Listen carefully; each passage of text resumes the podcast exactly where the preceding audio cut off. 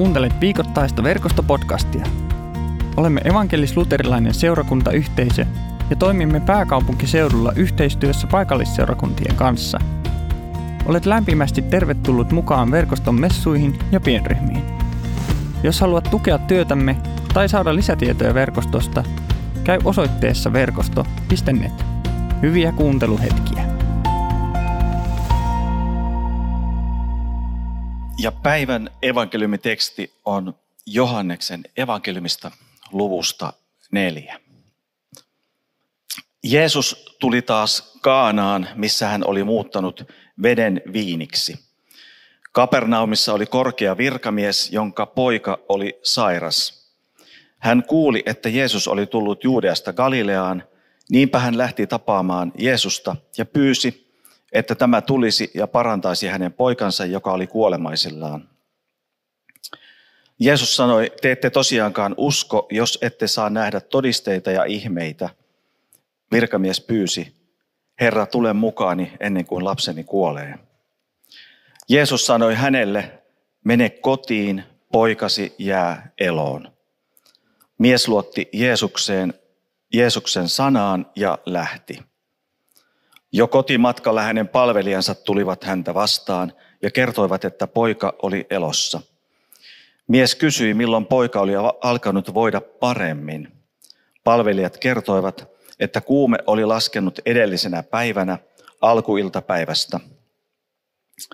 Isä ymmärsi sen tapahtuneen juuri silloin, kun Jeesus oli sanonut, poikasi jää eloon. Hän ja koko hänen talonväkensä alkoivat uskoa Jeesukseen. Samoin kuin Ilkka tuossa, niin mäkin unohdin ton lapun, eli me, me ollaan Ilkan kanssa tänne pakotettuja, me ei olla vapaaehtoisia. Ja, ja tota, en mä tiedä, onko noi, jotka täällä töissäkään on, on niin tuota, ovatko hekään pakosta ja pakolla täällä töissä. Musta tuntuu, että ne on ihan, ihan tuota, no niin, hyvällä mielellä täällä töissä ja palvelemassa tätä, tätä tuota, porukkaa ja hyvä, hyvä niin. Mutta toi oikeastaan liittyy tämä pakottaminen ja vapaaehtoisuus vähän tähän päivän teemaan sillä tavalla, että, että tuota, tänään on nimittäin reformaation päivä ja aion puhua vähän vanhurskaudesta ja armosta. Ja, ja tuota, älä, älä säikähdä, koitetaan selittää se, se vanhurskaus jotenkin sillä tavalla, että se istuu meidän tämän päivän jotenkin ajatuksiin ja tilanteisiin, tai toivotaan niin. Mutta mä aloittaisin kysymyksellä ensin, että, että tuota, tämmöisellä ajankohtaisella kysymyksellä. Mitä tekisit, jos saisit 120 miljoonaa?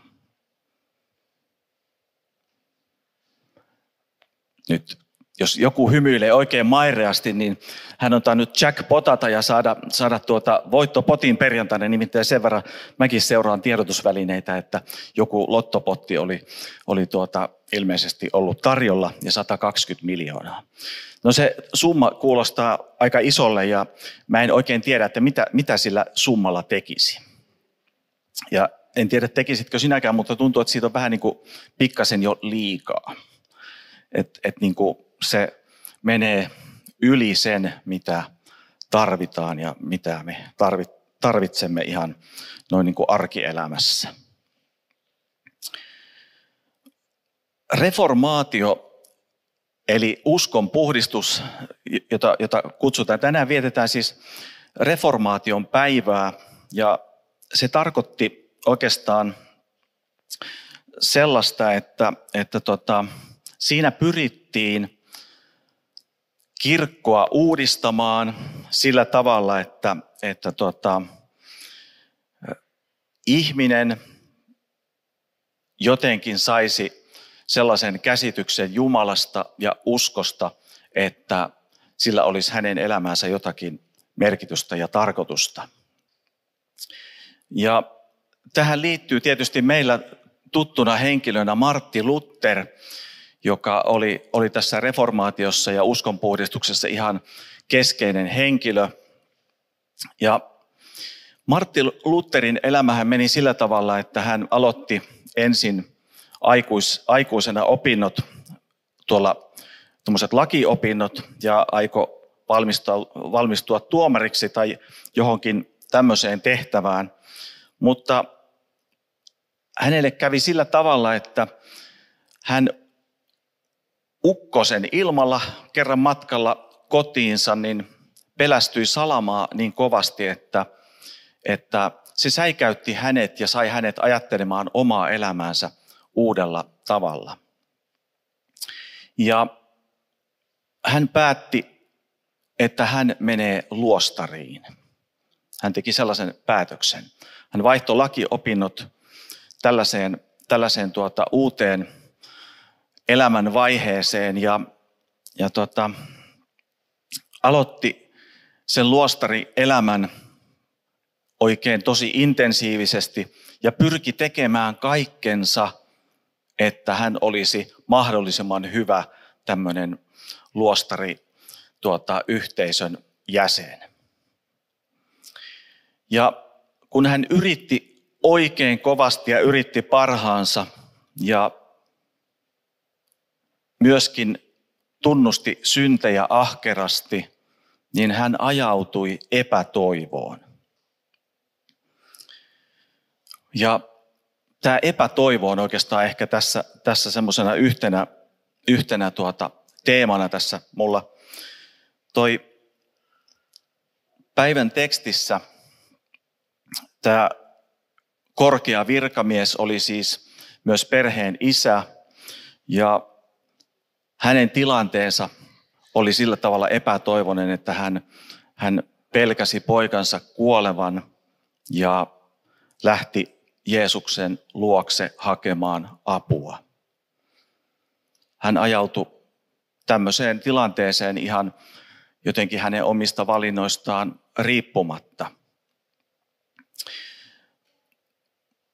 Martti Luther ajautui myöskin epätoivoon pyrkiessään tunnustamaan syntejä niin ahkerasti, että, että tuntui hänestä sille, että, että eihän tässä ole mitään järkeä, että täydellinen Jumala vaatii epätäydelliseltä ihmiseltä jotain sellaista, mihin tämä ei kykene. Että mikään ei tuntunut riittävän ja Jumala ei tuntunut rakastavalta eikä armolliselta isältä. Ja näin tota, Luther ajautui sellaiseen ikään kuin kriisitilanteeseen oman uskonsa kanssa. Ja mä ajattelin, että psalmi 130 kuvaa ehkä jollakin tavalla näiden molempien miesten tuntoja. Psalmissa sanotaan näin. Syvyydestä minä huudan sinua, Herra. Herra, kuule minun ääneni, tarkatkoot sinun korvasi rukoustani. Jos sinä, Herra, pidät mielessäsi synnit, Herra, kuka silloin kestää? Ja jossain käännöksissä toi syvyydestä minä huudan sinua, niin tämmöisessä englanninkielisessä käännöksissä niin on käännetty tämmöisellä ilmaisulla kuin rock bottom. Eli tuli niin sanottu pohjakosketus tai sellainen kosketus, että, että tota, sen alemmaksi ei enää pääse. Kaikki toivo oli mennyt ja ainoastaan epätoivo oli jäljellä. Ja tähän tilanteeseen Luther jäi ikään kuin jumiin. Hänellä oli yksi sana, joka, jota hän alkoi vihaamaan raamatussa, ja se sana oli vanhurskaus. No se on tietysti sananakin sellainen, että se on uudessa käännöksessä tuota, käännetty oikea, mielis, oikea mielisyys tuota käännöksellä. Sitä ei enää käytetä tuossa ihan uusimmassa käännöksessä. Mutta, mutta tota, kuitenkin tämä vanhurskaus-sana oli se, johon Luther ikään kuin jäi kiinni. Ja tämä Lutherin ajatus tästä alkoi kirkastumaan sen jälkeen, kun hän tajusi, että, että se mitä Jumala ikään kuin häneltä tässä kohti odottaa, niin ei olekaan ensin se vanhurskaus, vaan ensin se usko. Eli hänelle kirkastui tämä ajatus, että Jumala lahjoittaa sen, minkä hän vaatii tai mitä hän vaatii.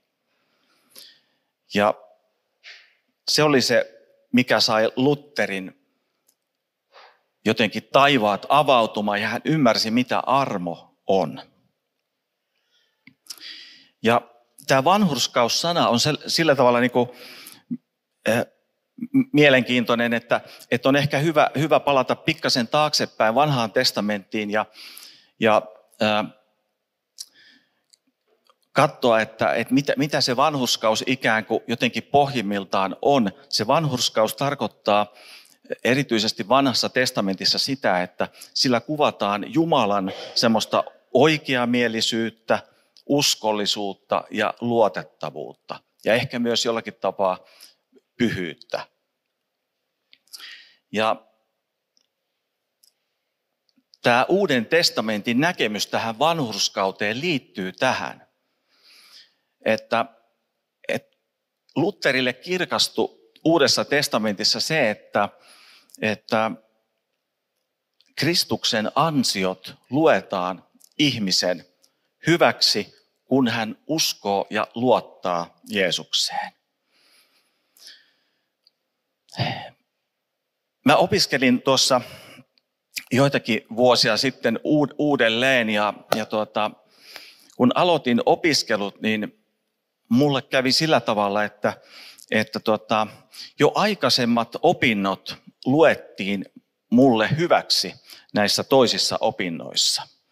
Eli tapahtui sellainen, että se mitä oli tehty jo aikaisemmin, niin koitui ikään kuin minun ö, tuota, hyväkseni ja sitten mä sain siitä, siitä niin kuin, mitä oli aikaisemmin tehty, niin tämmöisen tuota, ansion, voisiko sanoa tässä kohti niin. Ja jotakin tämmöistä samaa, tai siis tämä sama ajatus liittyy tähän meidän vanhurskauttamiseen. Eli tähän vanhurskauttamiseen niin kuin Uuden testamentin näkökulmasta liittyy sellainen, että, että siinä julistetaan syyllinen syyttömäksi. Hänelle julistetaan Kristuksen ansiot ja hyvyys hänen ansiokseen, vaikka hän ei ole itse sitä ansainnut eikä ole siihen jotenkin niin kuin, tai ei, ei ole itse sitä saanut aikaan. Ja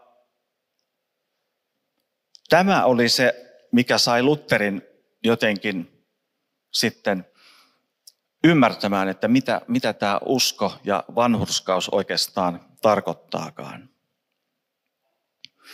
Ja kaikki tämä vanhurskauttaminen, armo ja anteeksi anto, jota me Kristuksessa saadaan, niin se liittyy siihen, että, että sitä voisi kuvata oikeastaan tällä tutulla kertomuksella, jonka Jeesus kertoi Luukkaan evankeliumissa, eli tuhlaajapojan kertomuksessa. Tuhlaajapojan kertomuksessa poika oli ajautunut tilanteeseen, jossa hänellä ei ollut enää muuta toivoa kuin palata kotiin. Hän oli konkurssissa. Kaikki ystävät olivat lähteneet ja hänet jättäneet ja hän oli epätoivoinen. Ja Jeesuksen viesti tässä tuhlaajapojan kautta oli se, että epätoivon hetkellä Jumala ottaa meidät vastaan. Hän on siellä, voisiko sanoa, epätoivon kuopan pohjalla siellä rock bottom syvyyksissä, jonka syvemmäksi ei enää pääse, niin Jumala ottaa siellä vastaan oman rakkautensa ja hyvyytensä tähden. Jumala armahtaa, antaa anteeksi meille ja ottaa meidät omakseen.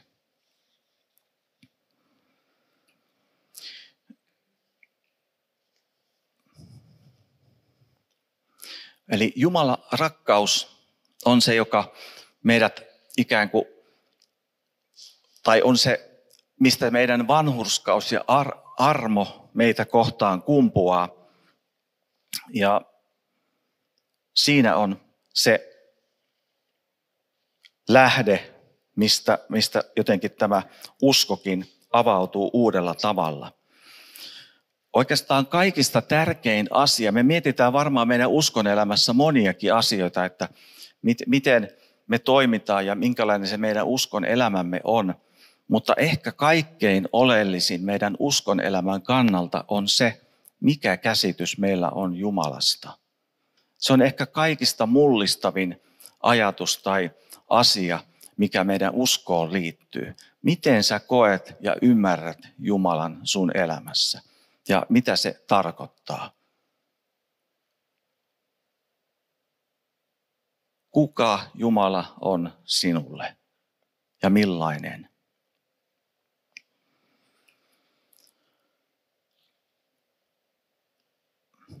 mun oma, omassa elämässä, voisiko sanoa, tämmöinen uskon puhdistus tapahtui varmaan parikymmentä vuotta sitten ja varmasti sen jälkeenkin, mutta se on ehkä semmoinen tilanne, jonka mä selkeästi muistan. Oltiin muutettu meidän perheen kanssa tänne Helsinkiin ja oltiin aikaisemmin oltu aktiivisesti mukana seurakunnassa. Ja sitten kun tänne muutettiin, niin tuntui, että semmoista seurakuntayhteyttä ei heti löytynytkään. Ja meni siinä tota, joitakin, varmaan pari vuotta ainakin, kun tuntui, että, että nyt on niin kuin jotenkin yhteys Jumalaan alkanut kuivumaan. Ja, ja tota, puuttui jotenkin se sellainen näköala, puuttui sellainen toivon näköala. Alkoi alko se oma näköala niin kuin lyhentymään ja ka- kaventumaan ja alkoi miettimään, miettimään niitä arkipäivän asioita pelkästään. Toivo alkoi vähän niin kuin kadota. Ja mä muistan yhden tilanteen kaupan parkkipaikalla. Mä ajoin siihen ja sammutin auton ja yhtäkkiä iski semmoinen tyhjyys. Ja mä tajusin, että mä oon hukassa. Mä en kerta kaikkiaan kokenut olevani sillä paikalla ja siinä tilanteessa, jossa mä olisin halunnut olla. Ja semmoisella epätoivon hetkellä mä koin, että Jumalan pyhä henki alkoi puhuttelemaan mua. Ja se oli jotain sellaista sanatonta. Mä tajusin, että, että mä en tarvinnut mitään sanoja – ei mitään selityksiä. Jumala näki ja tiesi kaiken, missä mä oon. Mä olin siellä pohjalla. Ja siihen Jumala antoi oman läsnäolonsa ja rakkautensa tulla niin, että kyyneleet alkoi valumaan ja mä koin, että, että Jumala halusi uudistaa mua.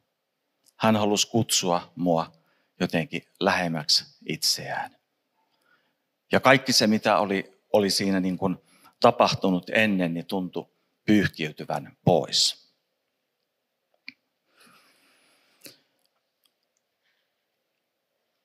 Lutterin uskon vanhurskaus tai, tai vanhurskauttaminen tarkoitti siis noin niin kuin ainakin yhdeltä kantilta sitä, että, että syyllinen julistetaan syyttömäksi. Eli sitä, että että Jumala on valmistanut pelastusteon, joka ei ole millään tavalla riippuvainen meidän teoista, eikä ansioista, eikä tekemisistä, eikä valinnoista. Jumala on valmistanut pelastusteon ja meidän rooli tai tehtävä tässä on se, että halutaanko me ottaa tämä Jumalan sovitustyö omalle kohdalle niin, että se Kristuksen ansio ja teko koituu meidän hyväksi. Halutaanko me ottaa se vastaan? Se on se meidän osa. Mutta Lutherin vanhurskaus ei ollut ainoastaan tämä, vaan hänen ajatus oli myöskin se, että siihen liittyy myöskin tämmöinen armon vaikutus. Ja mun mielestä siihen liittyy tämmöinen kysymys myös hyvästä elämästä. Mikä on hyvä elämä? Onko, onko hyvä elämän kysymys se, että kun kaikki riippuu Jumalasta ja kaikki on armosta, niin sen jälkeen me voimme elää meidän elämää kuten me haluamme, piittaamatta siitä, mitä Jumala ajattelee, koska meidät on armosta pelastettu ja me luotamme siihen, että armo kantaa. Mutta tämä on mun mielestä ehkä väärä kysymyksen asettelu. Kysymyksen asettelu pitäisikin olla ehkä sellainen, että, että mitä armon jälkeen tarkoittaa hyvä elämä. Ja sekä Augustinus että Luther molemmat liittivät tähän hyvään elämään sen ajatuksen, että siihen liittyy elämä Jumalan kanssa. Hyvin yksinkertaisesti, että me vaellamme meidän elämäämme Jumalan kanssa. Ja Lutterilla siihen liittyy myös ajatus kutsumuksesta sillä tavalla, että, että Luther, hänen ehkä se ydinajatus meille kaikille oli se, että kutsumus on meitä kaikkia varten. Meillä jokaisella on kutsumus. Hän kutsuu meitä jokaista. Sä oot kutsuttuna. Se, mitä se tarkoittaa sun elämässä, täytyy varmaan sun itse ratkaista Jumalan kanssa. Mutta sä oot kutsuttu. Ja se tarkoittaa sitä, että sä oot arvollinen ja sä oot tärkeä.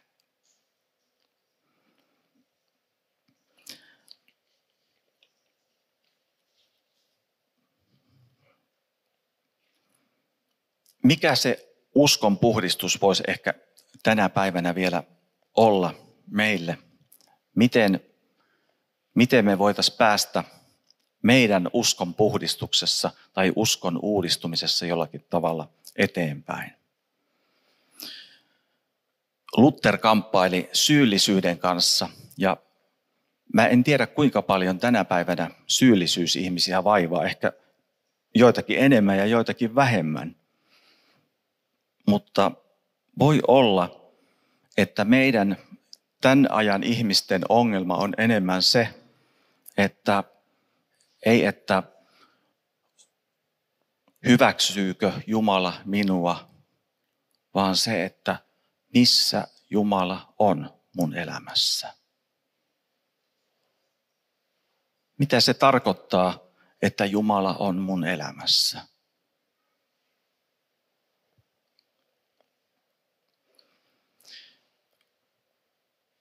Jumala ei halua jättää meitä epätoivoon eikä epätoivoiseen tilanteeseen, vaan hän kutsuu meitä toivoon.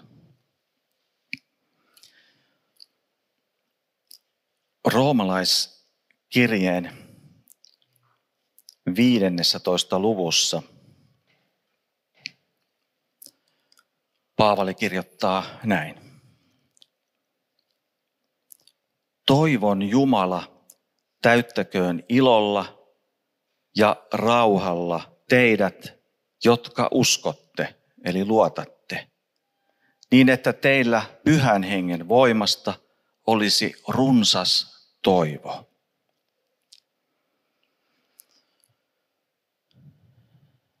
Korkean virkamiehen tai sanat, jotka korkea virkamies sai kuulla omaan epätoivoiseen tilanteeseen, oli se, että poikasi elää. Mä en tiedä, mitä sanat tai mitä sanoja sä haluaisit tänään kuulla tai mitä sä toivoisit, että Jumala sulle tänään puhuisi. Mutta ehkä jotakin tätä, että teillä pyhän hengen voimasta olisi runsas toivo.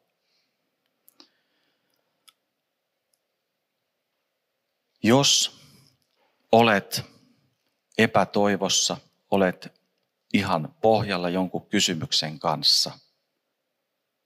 Tai jos koet olevasi syntinen ja epätoivoinen oman itsesi kanssa. Tai jos olet hukassa oman elämäsi kanssa, niin Jumala on siellä. Koska Jumala on siellä, missä me olemme. Hän ei jätä meitä eikä hylkää meitä. Hän antaa meille epätoivon sijasta toivon.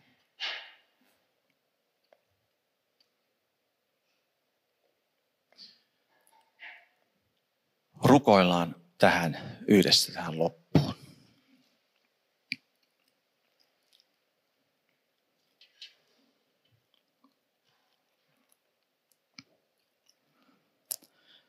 syvyydestä minä huudan sinua, Herra. Herra, kuule minun ääneni. Tarkatkoot sinun korvasi rukoustani. Jos sinä, Herra, pidät mielessäsi synnit, Herra, kuka silloin kestää? Mutta sinun on armo, sinä annat anteeksi, että me eläisimme sinua lähellä sinun, sinua kunnioittaen ja sinun pelossasi. Ja Jumalan palvelijana julistan sinulle kaikki sinun syntisi anteeksi annetuksi isän ja pojan ja pyhän hengen nimeen. Kiitos kun kuuntelit verkostopodcastia. Seuraa meitä somessa ja tule mukaan verkoston Jumalan palveluksiin ja pienryhmiin. Lisätietoja löydät osoitteesta verkosto.net.